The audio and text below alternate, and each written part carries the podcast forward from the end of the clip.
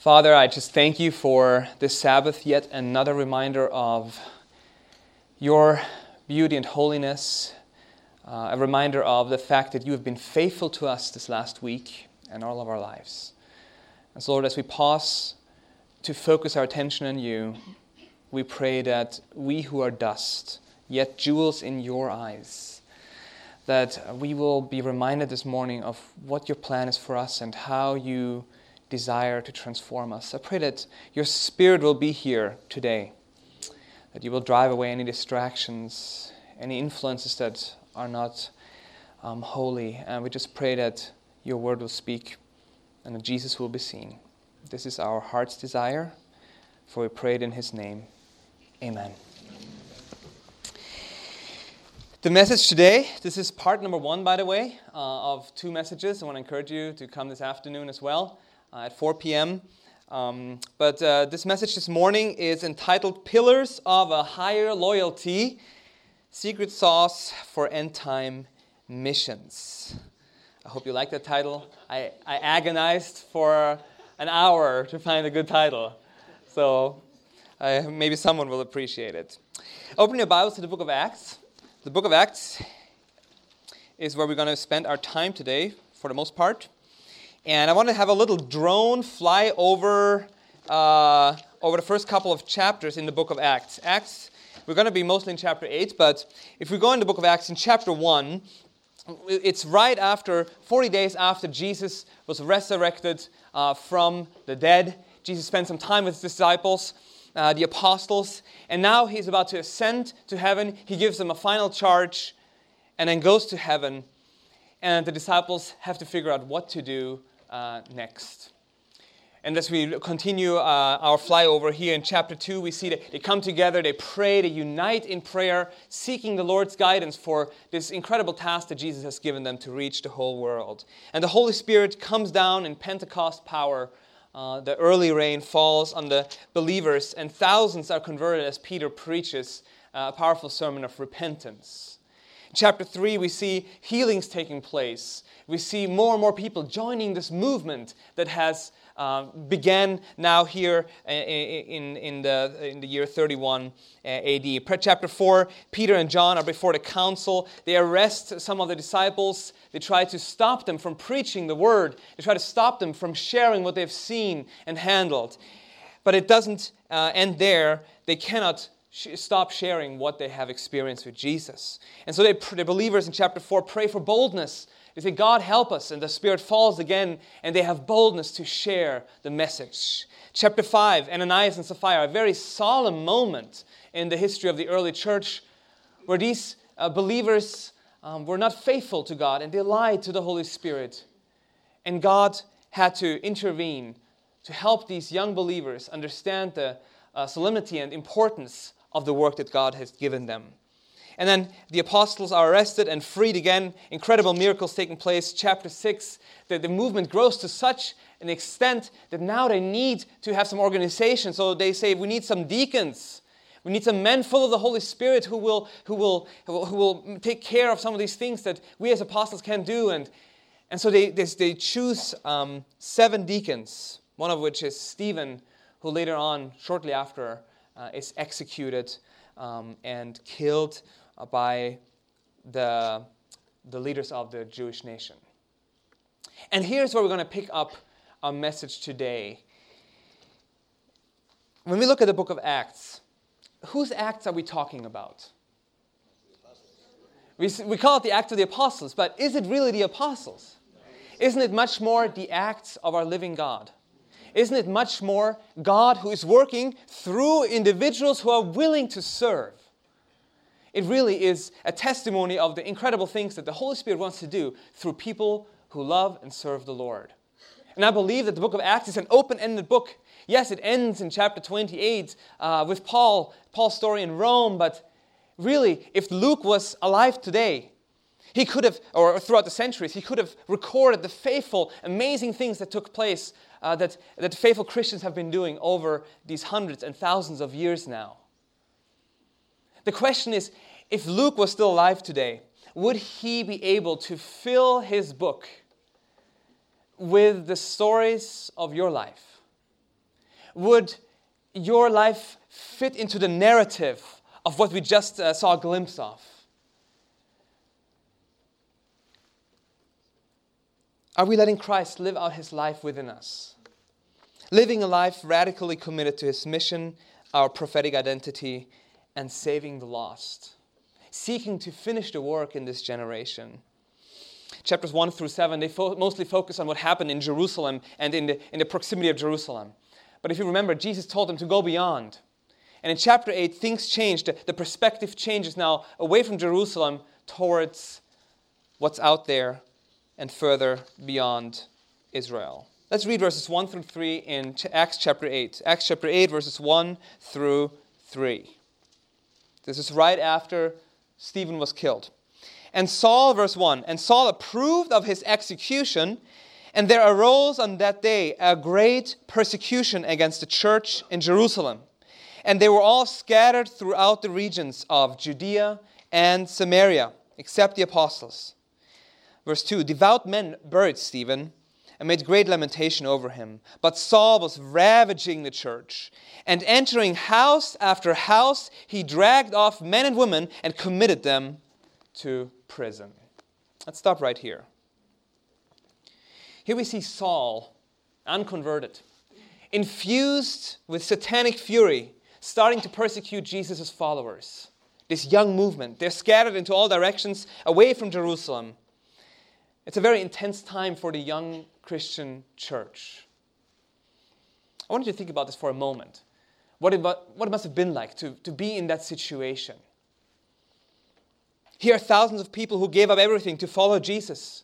Earlier in, in the book of Acts, it talks about how they shared their, their resources and the things with each other. They, they were at one accord. They, they spent much time together. They were not living their individualistic lives, they were a community. They gave up everything to believe in Him, to proclaim Him. And now, as a result, persecution breaks out, which is what always will happen. When you stand up for truth, persecution will come. They have to flee, and many probably with not much more on them than just what they were wearing, fleeing for their lives. This leads me to ask myself, and maybe you will ask yourself as well, some important questions. How much does Jesus and his mission really mean to me personally? Enough that I'm willing to give up everything for his cause? Enough to go through the often painful experience of persecution?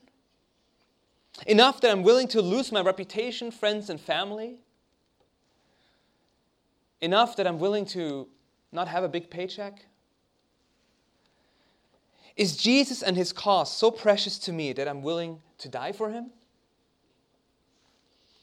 Those are some hard questions, aren't they? It's especially hard since most of us have never gone through a situation like this. Maybe some of you have, but I doubt that the majority has. We can somewhat dismiss these questions because we assume, well, we'll never really face persecution here. We're Loma Linda. This is SDA Central.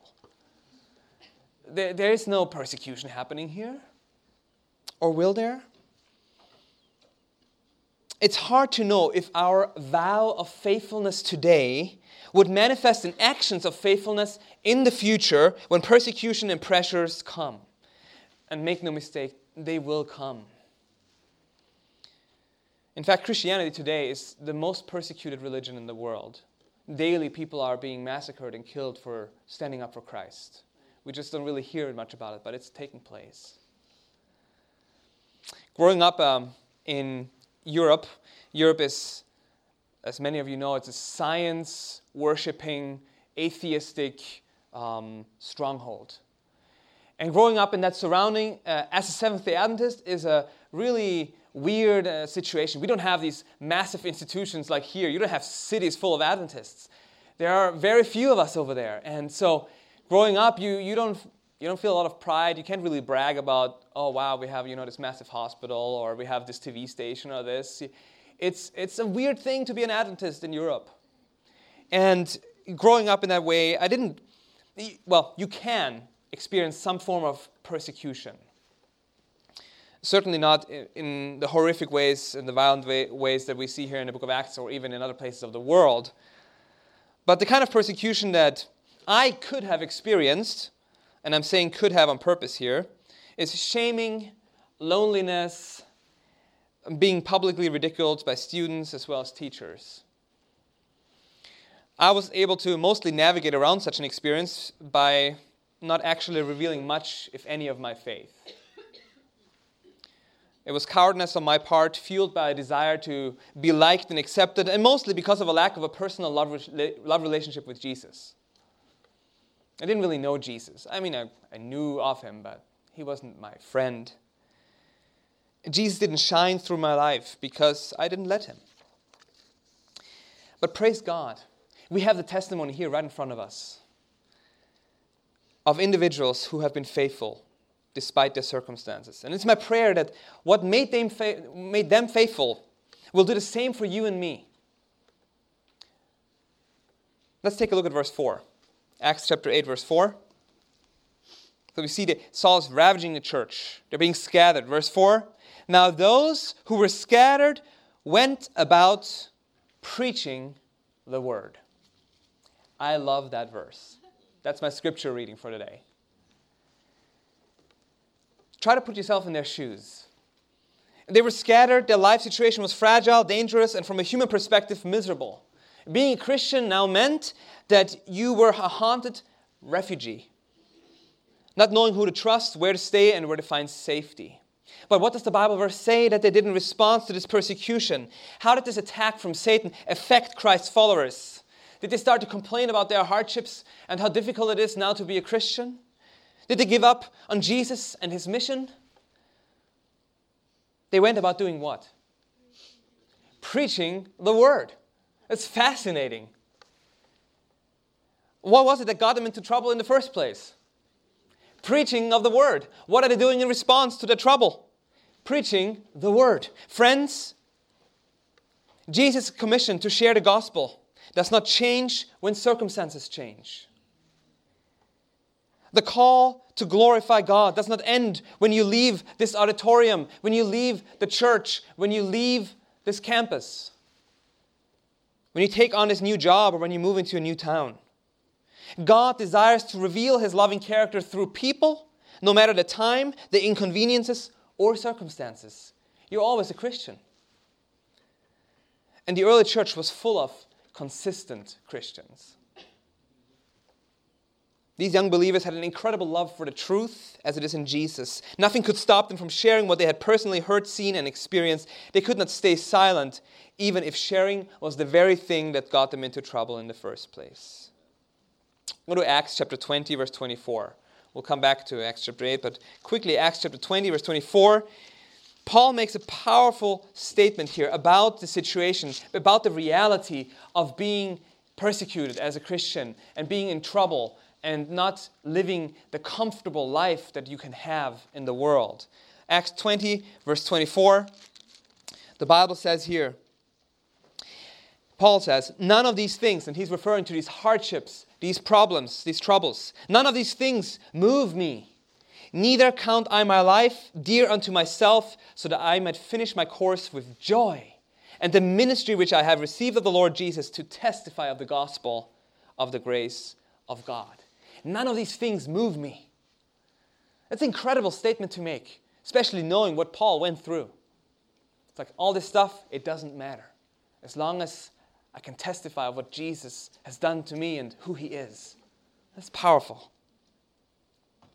Why would these men and women live like that? What compels a person to defy the law of the land? To go against society, against the powerful, the rich, the leaders, yes, even against family? What led these individuals to engage in what many would call rebellious behavior at the risk of being arrested, tortured, and killed, and fulfilling the mission of Jesus? What makes somebody's life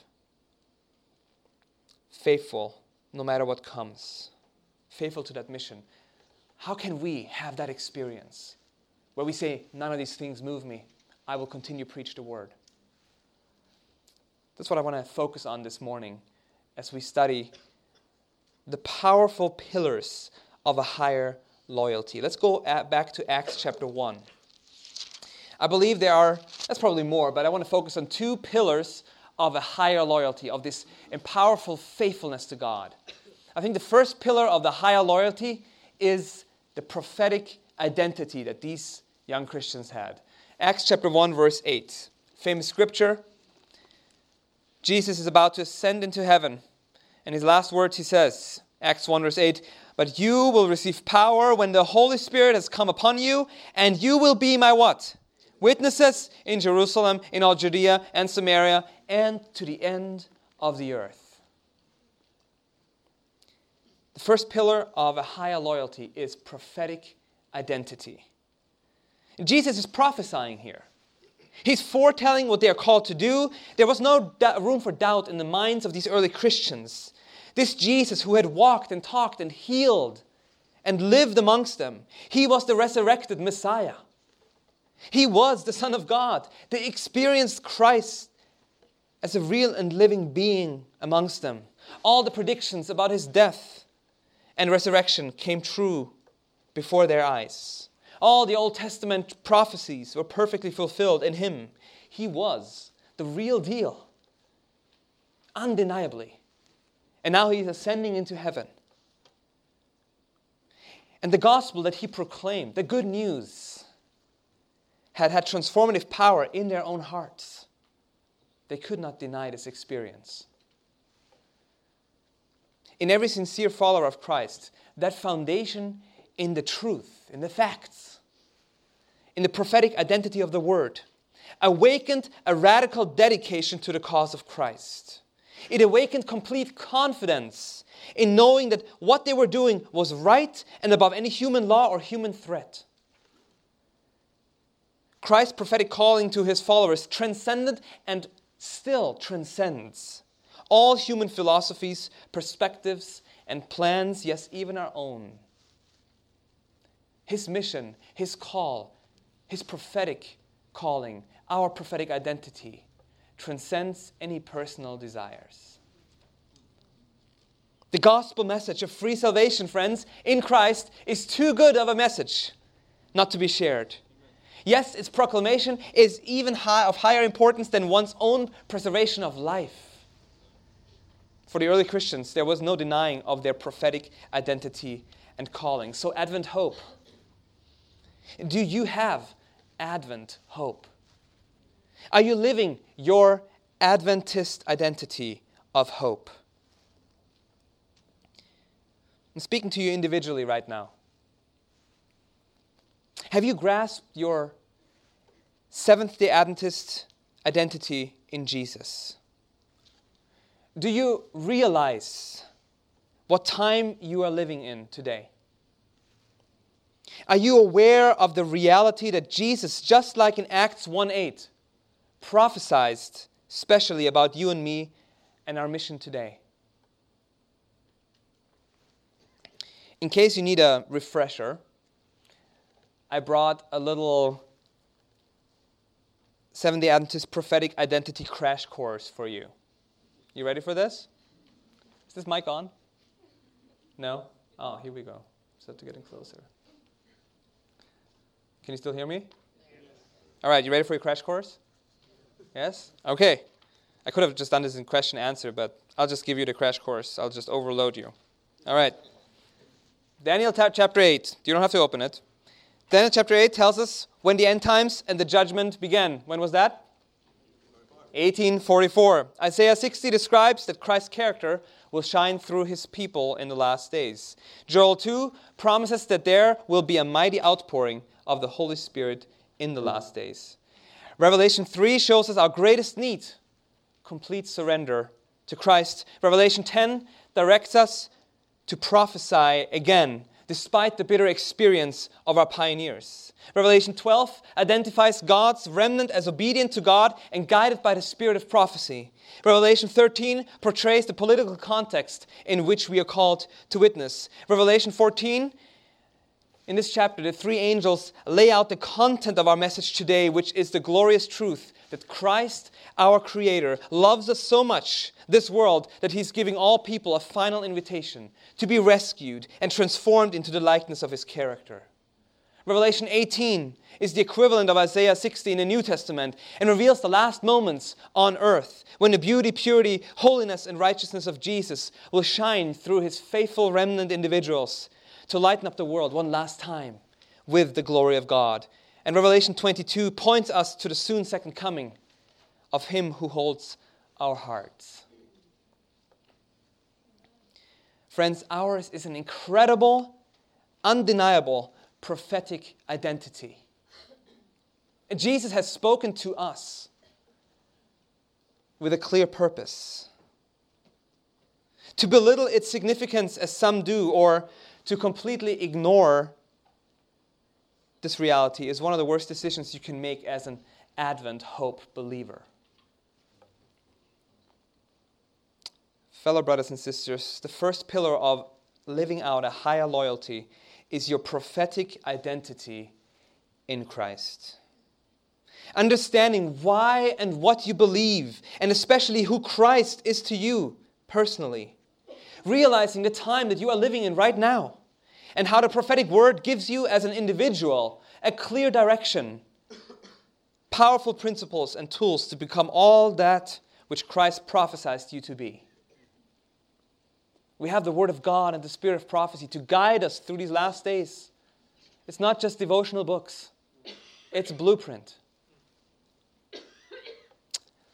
The second pillar of this higher loyalty exemplified by the early Christian is found in 2 Corinthians 5:14. 2 Corinthians 5:14 where Paul tells us that the love of Christ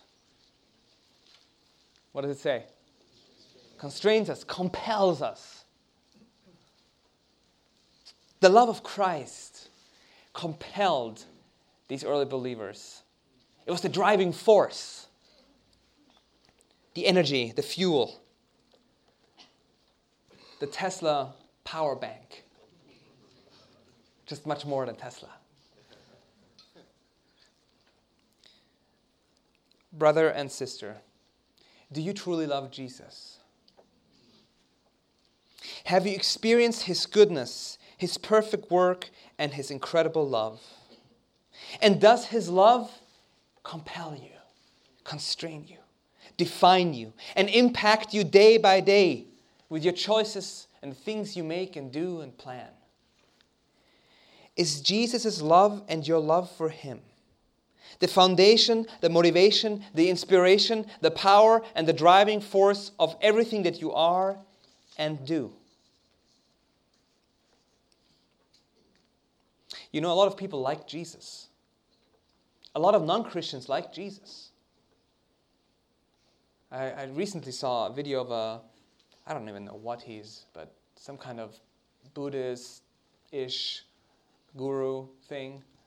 And he talks about Jesus and very much appreciates Jesus.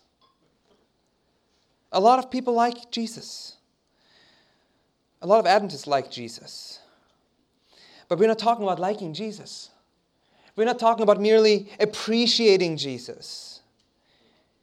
We're talking about a love that is thoroughly and deeply rooted and anchored in the core of your being. A love that is stronger than death. A love that is fundamentally deeper than any other affection. A love of such quality that it is manifested in a willingness to sacrifice all, even your life, for Him. It's a love that is imparted and awakened by God Himself. For the reality is, you and I, we cannot produce such affection on our own. We don't have that love in our hearts from ourselves. It is something that has to come from above. But it was such love for Jesus that led the early Christians to joyfully go where Christ sent them, to do with excellence what He told them, to sacrifice what they had, even life itself, to live fully a completely surrendered life for their precious and beautiful, loving friend and Savior, Jesus. And it is such love for Him, friends, that Christ wants to develop in us still today. Isn't that amazing? He wants to do that for us. Friends, without the experience of such divine love in your life, I guarantee you, and I speak from my personal experience now, that your Christian walk and experience is and will become empty and undesirable. If there's not a circuit of that kind of love flowing between God and you, you will consciously or subconsciously try to make up for the void by seeking all kinds of pleasures elsewhere. You were designed to love and be loved by divine love. And if it's not an experience we have, we as humans we will try to desperately find other sources for that fulfillment that only God can give. But as we all know, those only leave us with temporary moments of pleasure that quickly fade away, and we, they make us feel even emptier than we were before. And when we come to the religious realm, in our churches, in our teaching, in our preaching, all truth and all doctrines, all rituals and all righteous behaviors, they're like a skeleton. They're important. But a skeleton without flesh and blood and life is not really worth much.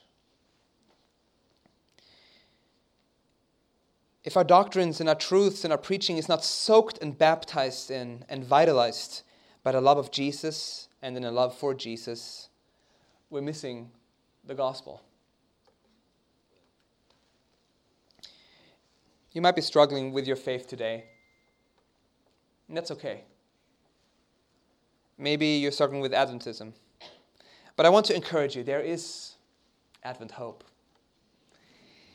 There is hope. A victorious and wonderful, joyful Christian experience is more than possible. It is the love of Christ that is key. Fall in love with Christ, and your Christian walk will come alive, and you will experience the book of Acts in your life. How do we do that? How can one learn to love God like these early Christians did. It is, I believe, through a real experience, a face to face moment with the grace of Christ. Through letting the Holy Spirit make the simple yet eternally profound truth that God is love a personal reality. I remember many years ago, I had given my life to Jesus, but I don't think I fully understood what surrender and complete reliance and, and loving Him really meant. And God very clearly, in a very short amount of time, pointed my, my thoughts and my mind to Psalm 51. We're not going to go there today, we're not going to study it today, so that's a different sermon. But I'm sure you're familiar with Psalm 51, that, that famous psalm that David wrote as a reaction to Nathan calling out his sin with Bathsheba. It's a powerful scripture in which we see true surrender, true repentance come alive. And, and God pointed me to that place and showed me clearly how important it is to give your complete heart to Him. But not only that, in there he, he describes how he's cleansed from all sin. And that God will give him renewed strength and heal the broken bones, so to say, in his life he experienced grace and forgiveness. When you experience the forgiveness of Christ, when He takes away the shame and guilt in your life, it changes everything. It changed everything for me. I, I was broken with joy and, and, and, and I was glorifying God because He was forgiving me. Understanding that. We say it all the time. We talk about I mean, this is our message, but do we experience it? Do we understand what that means? Have we bathed in the grace of Christ?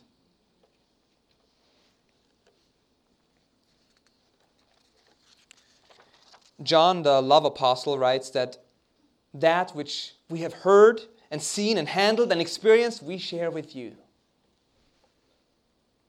I want to encourage you, please, friends, gift yourself some time to handle, to see, to hear, and experience the most beautiful reality and most wondrous study of all Christ and Him crucified. Spend time at the cross. Behold and study the cross. What took place there unlocked the entire gift of salvation. When you see the incredible beauty of his sacrifice, how justice and mercy kiss. When you study that in depth and, and engage with this these realities, it, it is incredible what will happen to your heart and life. When you see how God Himself goes through the anguish of the second death so that you don't have to. When you see the true darkness and ugliness of sin as the most beautiful and innocent being of all time is tortured and killed and filled with all of our disgusting sins. When you see the purity and beauty of righteousness in contrast, I can guarantee you that your indifference that you have, the boredom you might feel in your Christian experience, the annoyance you might have towards Bible standards, the unwillingness to forgive and serve others, it will all melt away in the light of a true face to cross experience. You will fall in love with God and you will come alive. That is the experience we all need, I need, on a daily basis. Without it, I'm nothing. And that love that these individuals had, and we're going to study more about this this afternoon, and what that looked like. That kind of love can only come from an experience with the cross. So please gift yourself some time with the cross. It's Christmas. It's time for gifts. You can gift yourself that kind of gift. You might know I know everything about the cross. You might think that way. But in all honesty, I doubt that anyone here can really say that. Oh, we know what happened at the cross. Yes, but do you really know what happened? Ellen White says that the plan of salvation will be the study, the theme of our study of the redeemed throughout the ceaseless ages of eternity. If you can fill an eternity with studying the plan of salvation, let us not be so prideful and think that we understand everything that happened there. There is a lot to learn. And as more we learn, the more we will love Jesus. You can appreciate and like Jesus through prophecies and understanding the logic of our beliefs and the beautiful, beautiful, complete, holistic message of the Adventist message. You can be converted to the logic of Adventism. But what we really need is a conversion to Christ, who is the manifestation of all of our beliefs. And together, Love and truth has the power to transform our hearts and empower our lives to overcome. When you behold and study the cross, his ultimate life of love, it will awaken a supernatural love response in you for him, which you've never had before. It will revive your spiritual life. It will empower you to trust him. It will enable you to actually overcome that favorite sin of yours. It will compel you to engage in His mission with joy, and your everyday life will actually be fulfilled. In fact, the Spirit of prophecy says that we will be the happiest people on earth. I believe I've, I've, I've grasped just a little bit of that. I'm really happy when I, when I think of these things and experience it. But I think there's so much more. That's what I want. And this is what we need to share Loma Linda University to make man whole. That's part of that. So it is these two pillars the prophetic identity and the love of God that enabled the early church and faithful Christians throughout the millennia to consistently live out and share and reveal Christ to the world with a joyful attitude, no matter what the circumstances were. I want to share with you the story of Dimitri. Maybe you know the story. Dimitri, not too long ago, started a forbidden home church in Russia during communism. The authorities found out one night as Dimitri spoke. The door to his house suddenly violently burst open, and an officer and soldiers pushed through the crowd. The officer grabbed Dimitri, pushed him against the wall, and started slapping him left to right and left to right. and he slammed him against the wall and said in a cold voice, We have warned you and warned you and warned you. I will not warn you again. If you do not stop this nonsense, this is the least that is going to happen to you. As the officer pushed his way back toward the door, a small grandmother, took her life in her hands, stepped out of the anonymity of, what, of that worshiping community, and waved her finger in the officer's face, sounding like an Old Testament prophet. She declared, You have laid hands on the man of God, and you will not survive. That's boldness.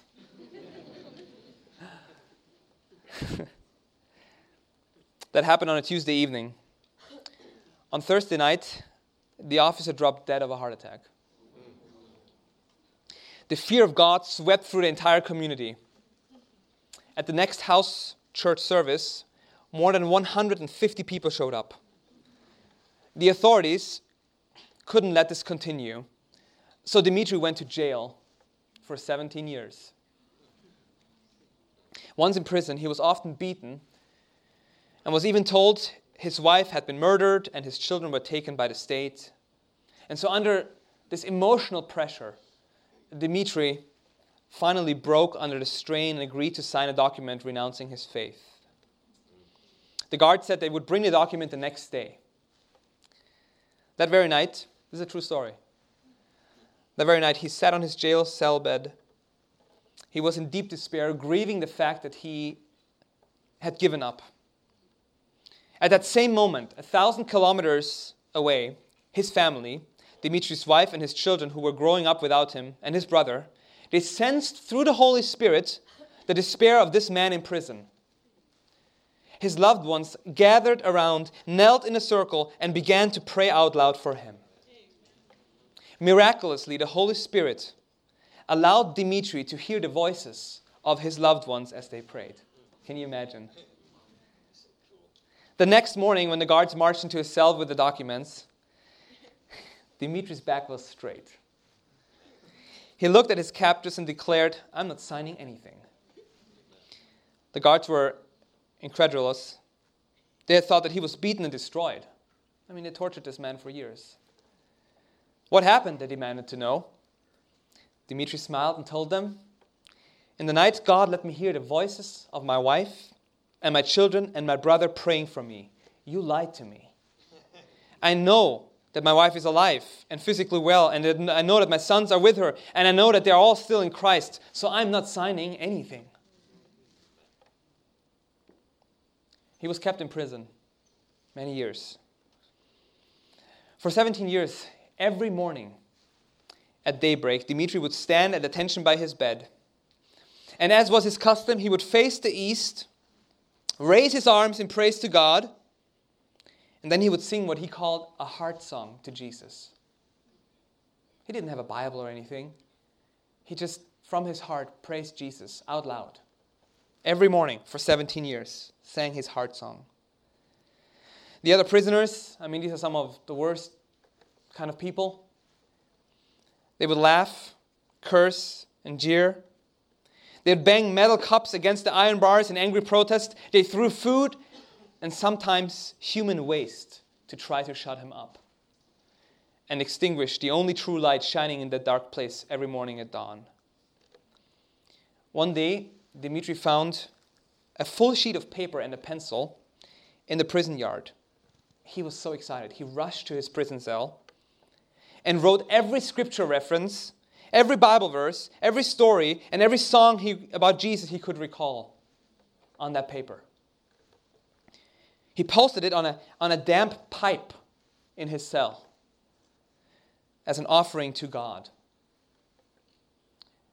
Every time the, the, the, guards would find him doing that, he, he, he would sometimes find small papers. They would, of course, take it away and they would beat him. But this, is the, this was the time when he found a full sheet of paper and he did it again. He put it up there as an offering to God, worshiping God.